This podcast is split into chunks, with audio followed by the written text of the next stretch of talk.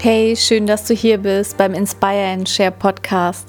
Hier findest du wöchentlich neue Meditationen und Inspirationen für ein schöneres und gelasseneres Leben. Und in dieser Woche gibt es jetzt eine neue Real Talk Folge. Und zwar geht es um das Thema des Grübelns und wie du aufhören kannst, unnötig rumzugrübeln, da das Grübeln dich wirklich sehr selten zur Lösung führt. Und dafür möchte ich dir ein paar ja, Wege zeigen, ein paar Tipps geben, wie du dir ähm, dein Leben ein bisschen entspannter und schöner gestalten kannst, indem du aufhörst, ständig über alles nachzugrübeln. Also viel Spaß beim Hören. Hallo meine Lieben und willkommen zu einer neuen Folge von Inspire and Share.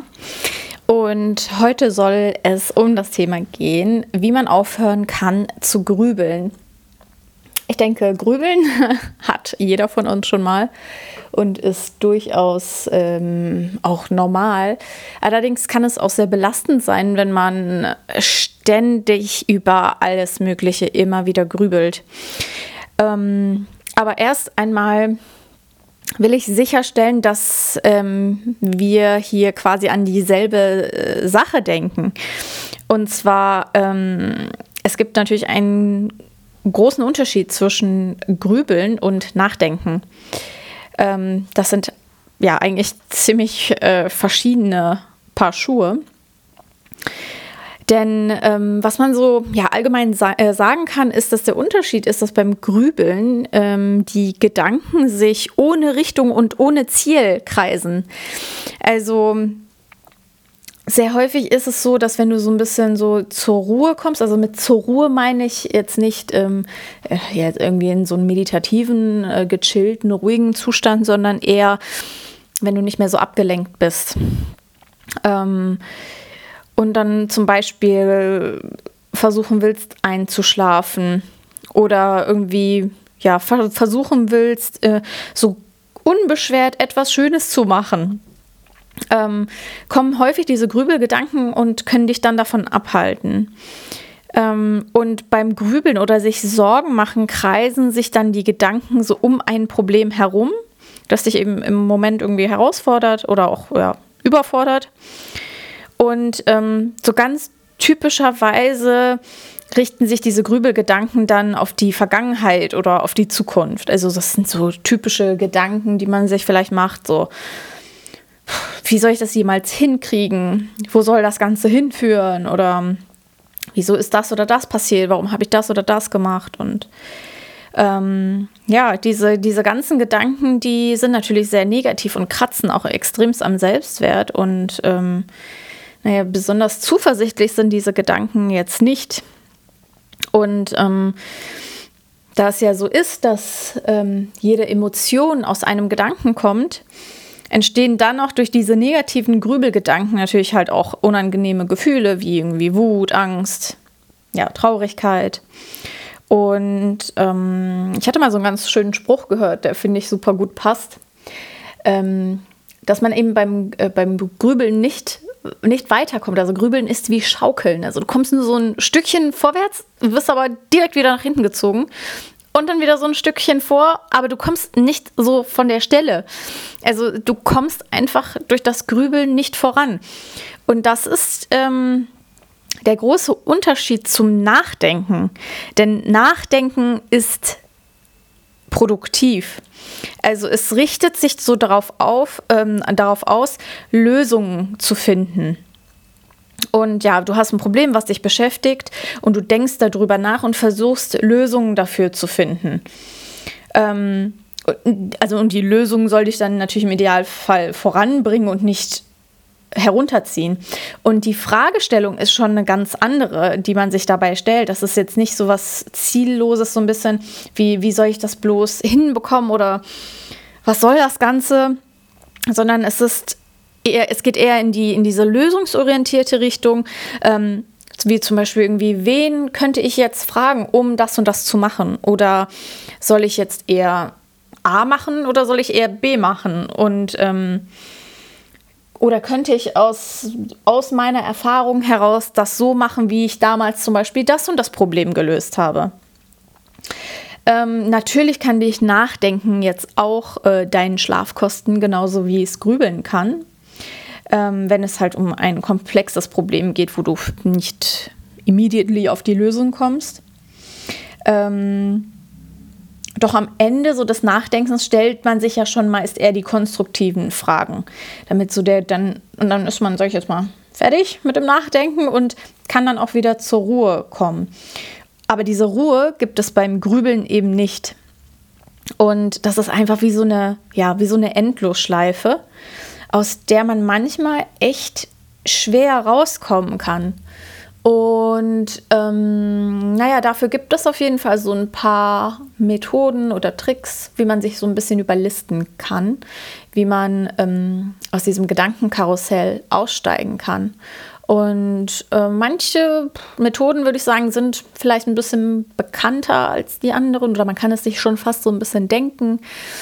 Mm, was ähm, finde ich immer sehr, sehr wichtig ist, ist ähm, wie bei fast allen ähm, Problemen, so die man hat, ist, dass man das, dass man erkennt, dass man in diesem Zustand ist, also ganz bewusst wahrnimmt. Und da kommt auch so ein bisschen diese Methode des Gedankenstopps her.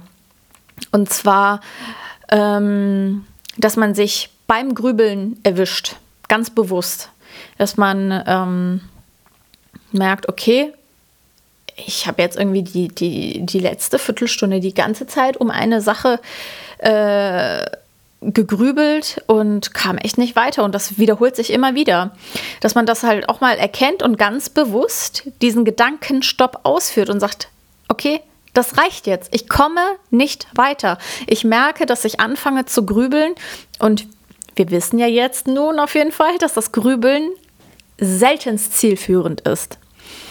Ähm, was es da auch so für Methoden gibt, ist zum Beispiel ähm, einfach, um, um das immer wieder wahrzunehmen, ist, dass man sich, also ich habe das jetzt noch nie probiert, aber eigentlich glaube ich, für den einen oder anderen, der tatsächlich Probleme damit hat, sich auch dabei zu erwischen und sich mal auch so klar zu machen, wie häufig er in, in, in dieses Grübeln kommt, dass man so ein Gummiband am, an, der, an der Hand trägt, am Handgelenk. Und immer wenn man merkt, also da wirklich auch ganz bewusst darauf zu achten, wann man dieses Grübeln anfängt, ähm, mit dem Gummiband so einmal gegen das Handgelenk so zu, zu schnacken oder wie auch immer man das nennt. dass man so, also dass, dass dem Körper auch so ein Signal gesetzt wird, so jetzt reicht's, jetzt hast du wieder angefangen und du hörst jetzt auf damit. Und ähm, ja, das führt einfach dazu, dass einem richtig bewusst wird, wie häufig das doch passiert und dass man sich dann immer wieder, immer wieder, immer wieder bewusst wird, ich fange an zu grübeln und jetzt höre ich damit auf. Jetzt reicht es, ich weiß, es führt zu nichts. Was aber auch zum Gedanken, für den Gedankenstopp ganz hilfreich sein kann, für diejenigen, die gerne journalen und schreiben, ähm, was zum Beispiel bei mir der Fall ist, ich schreibe ja unheimlich gerne so meine Gedanken auf und so, ist es so eine Art nennen wir es Grübeltagebuch zu führen, ähm, wo man einfach mal diese Gedanken, die, ähm, die einen so beschäftigen, einfach mal aufschreibt und dabei auch mh, mm, wie in so einem Tagebuch eben so ein bisschen festhalten kann, wann fange ich an zu grübeln und oder wo oder wo befinde ich mich, dass ich anfange zu grübeln. Mm, und was sind diese wiederkehrenden Ängste und Befürchtungen? Also was konkret? Was denkst du dir wirklich? Also zum Beispiel das Grübeln über, darüber, dass man vielleicht den Job verlieren könnte. Und ähm, dann fängt man natürlich irgendwie dieses Grübeln vielleicht an, ja, was ist, wenn ich den Job verliere? Und dann habe ich kein Geld und dann muss ich aus meiner Wohnung ausziehen und dann kann ich mir irgendwann nichts mehr zu essen zu kaufen und dann ich, kann ich mir nichts mehr an, äh, zum Anziehen kaufen. Wie soll ich denn dann äh, die passenden Klamotten haben, um für das, für das nächste Bewerbungsgespräch etc.?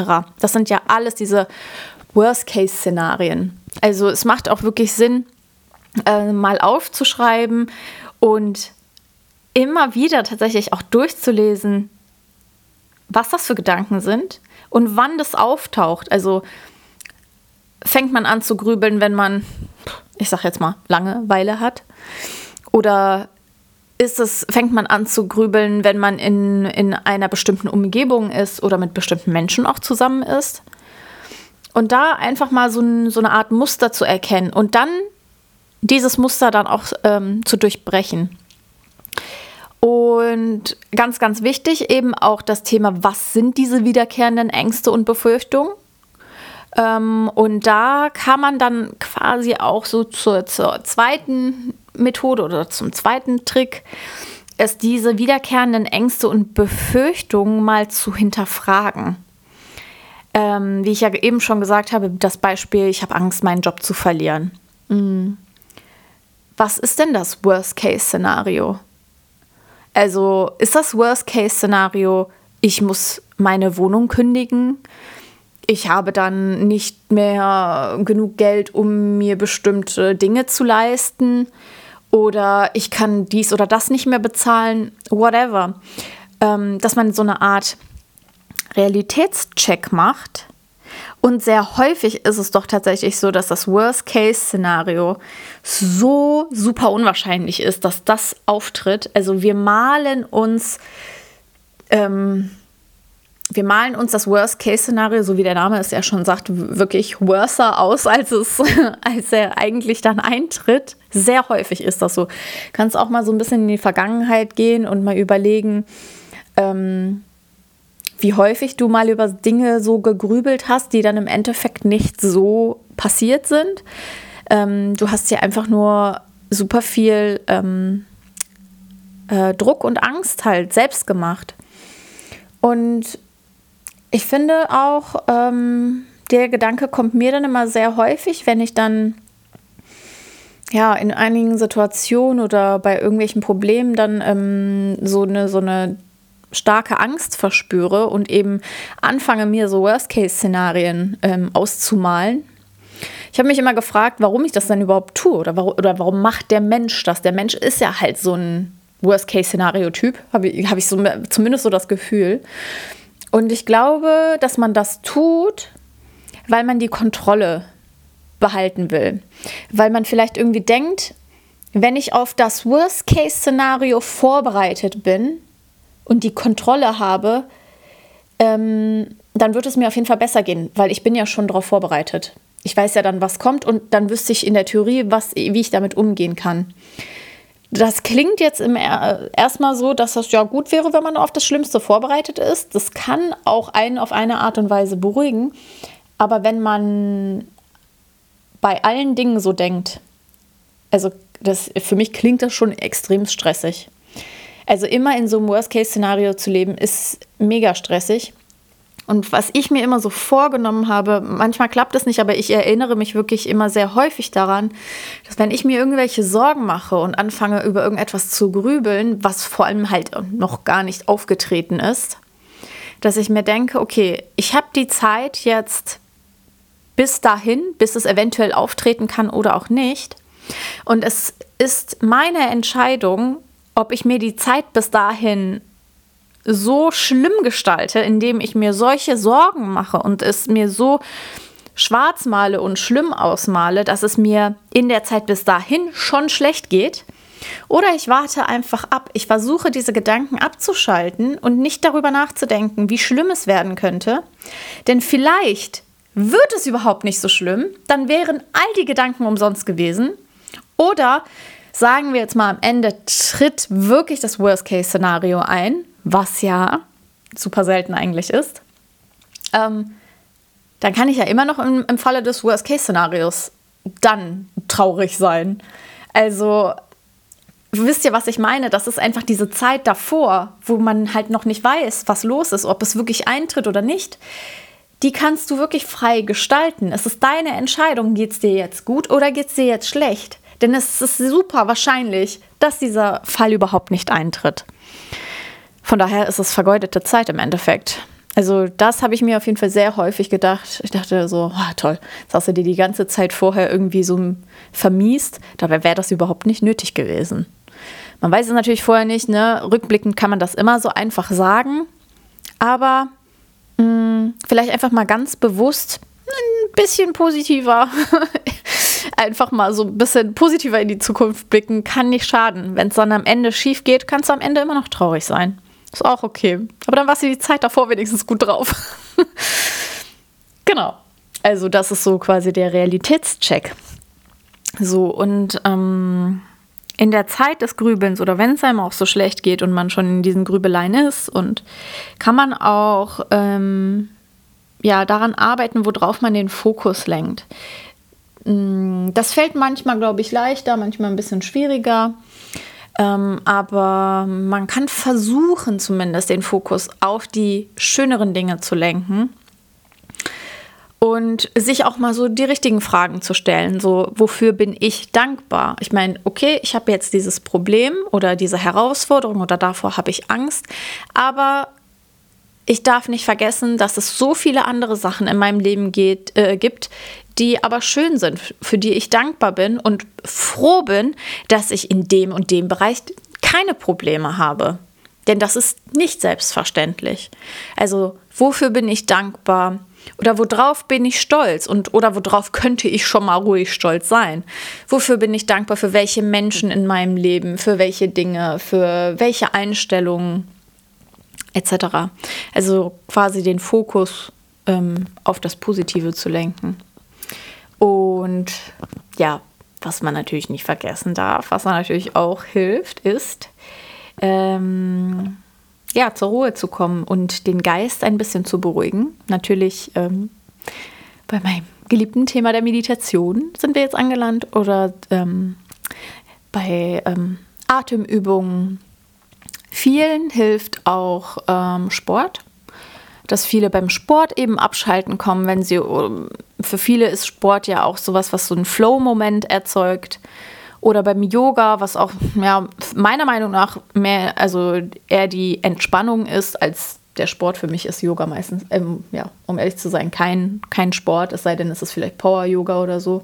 Ich nutze Yoga wirklich zum Entspannen und ähm, habe da nicht das Bedürfnis, mich an irgendetwas oder irgendwen zu messen. Gott sei Dank. Ähm, genau, dass man ähm, eben auch trainiert, ganz bewusst seinen Geist zur Ruhe zu bringen. Ich meine, in der Meditation ähm, oder auch bei Atemübungen wird der Fokus ja sehr stark auf das Innere gerichtet. Und wenn du einfach nur bei dir bist, auf deinen Atem achtest und dir ganz bewusst wirst, dass du nicht deine Gedanken bist, sondern dass diese Gedanken kommen und du sie auch so ja, dass du so eine beobachtende ähm, Perspektive einnehmen kannst, ähm, kannst du dich von diesen Grübeleien ähm, distanzieren. Und das regelmäßig zu üben und zu trainieren, ähm, kann dir sehr, sehr stark helfen, das dann auch im Alltag zu integrieren. Also ähm, auch wenn diese Atemübung, Meditation äh, sonst wie auch immer du deine Entspannung gestaltest, ähm, vielleicht nur zehn Minuten am Tag geht oder alle zwei Tage nur zehn Minuten und du denkst, hm, ja, und das soll mir jetzt irgendwie dann im Alltag helfen und ähm, ich denke ja ganz bewusst und bin nicht in Ruhe, pf, weiß ich nicht, so viele Stunden am Tag. Es wird dir helfen, hundertprozentig. Also es ähm, kann nur positiv sein und ähm, dann könnte ich darauf wetten, dass du dir dann eben diese Momente der Stille ähm, herbeisehnst, wenn du eben merkst, du kommst in so, ein, in so eine Grübelei oder du fühlst dich schlecht, dass ähm, du genau nach diesen Momenten suchst, wo du einfach mal zu dir zurückfindest und zum Beispiel nur auf deinen Atem achtest. Weil in diesem Moment, wo du einfach vollkommen fokussiert auf dein Inneres bist und oder auf deinen Atem und sage ich jetzt mal, alles um dich herum vergisst, in dem Moment geht es dir ja auch gut, weil im Jetzt gibt es ja gar keine Probleme.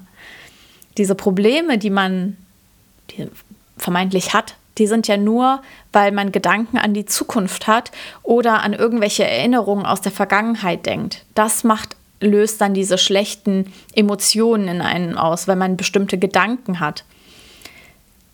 In diesem Moment existiert eigentlich nichts. Also mit nichts meine ich, es existieren keine Sorgen und keine schlechten Erinnerungen. Genau. Und ähm, ich würde auch schon sagen, ich glaube, ich habe das Wichtigste so genannt. Es gibt natürlich ganz viele andere Methoden, ähm, die man anwenden kann. Ich kenne auch einige von denen, die habe ich selber aber noch nie so benutzt und ausprobiert. Oder manche finde ich auch so ein bisschen, weiß nicht, klingen für mich jetzt so, dass ich mir nicht so gut vorstellen kann, dass sie einem helfen. Ähm, deswegen ich, bin ich jetzt erstmal bei den Sachen geblieben, äh, die ich so für mich auf jeden Fall für, äh, für gut ansehe und denke, dass die auch dir helfen können. Und ähm, von diesen ganzen Sachen, die ich aufgezählt habe, ist es, finde ich, wichtig, dass man da wirklich so eine Routine bekommt. Ähm, indem man eben diese Entspannungseinheiten regelmäßig aufbaut, dass man generell so sein Nervensystem so ein bisschen zur Ruhe bringt.